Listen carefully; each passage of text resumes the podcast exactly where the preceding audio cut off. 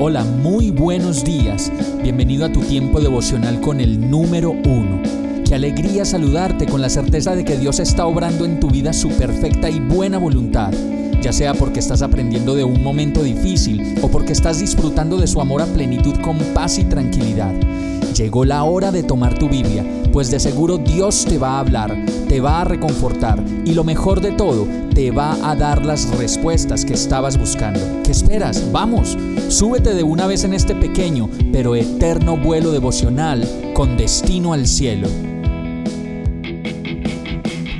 Y el mensaje de hoy se llama Recalculando. Gálatas 5:16 dice, Por eso les digo, dejen que el Espíritu Santo los guíe en la vida. Entonces no se dejarán llevar por los impulsos de la naturaleza pecaminosa.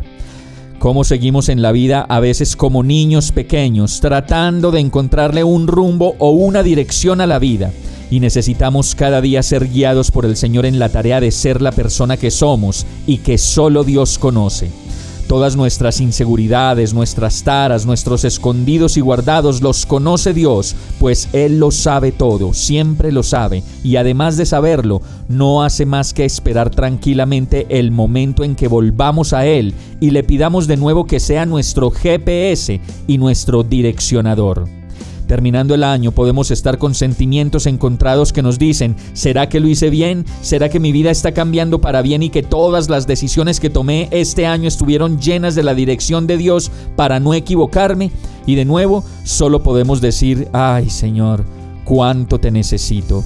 Aún así, con aciertos y desaciertos, el GPS de Dios sigue dando dirección a quien lo busque y a quien se programe para recibirla como una manera de caminar en los días de la vida, sin perder tanto el tiempo en carreras inoficiosas que nos hacen perder el camino o dejando de tomar tantos atajos que a la final nos llevan a lugares equivocados. No sé cuál sea tu dirección en la vida, pero de una cosa estoy seguro, sin dirección es imposible encontrar el lugar para donde vamos. Vamos a orar. Ayúdame Señor, Ayúdame a encontrar dirección para mi vida. Solo tú sabes de dónde debo partir y de los atajos que me debo salir para recuperar mi camino contigo.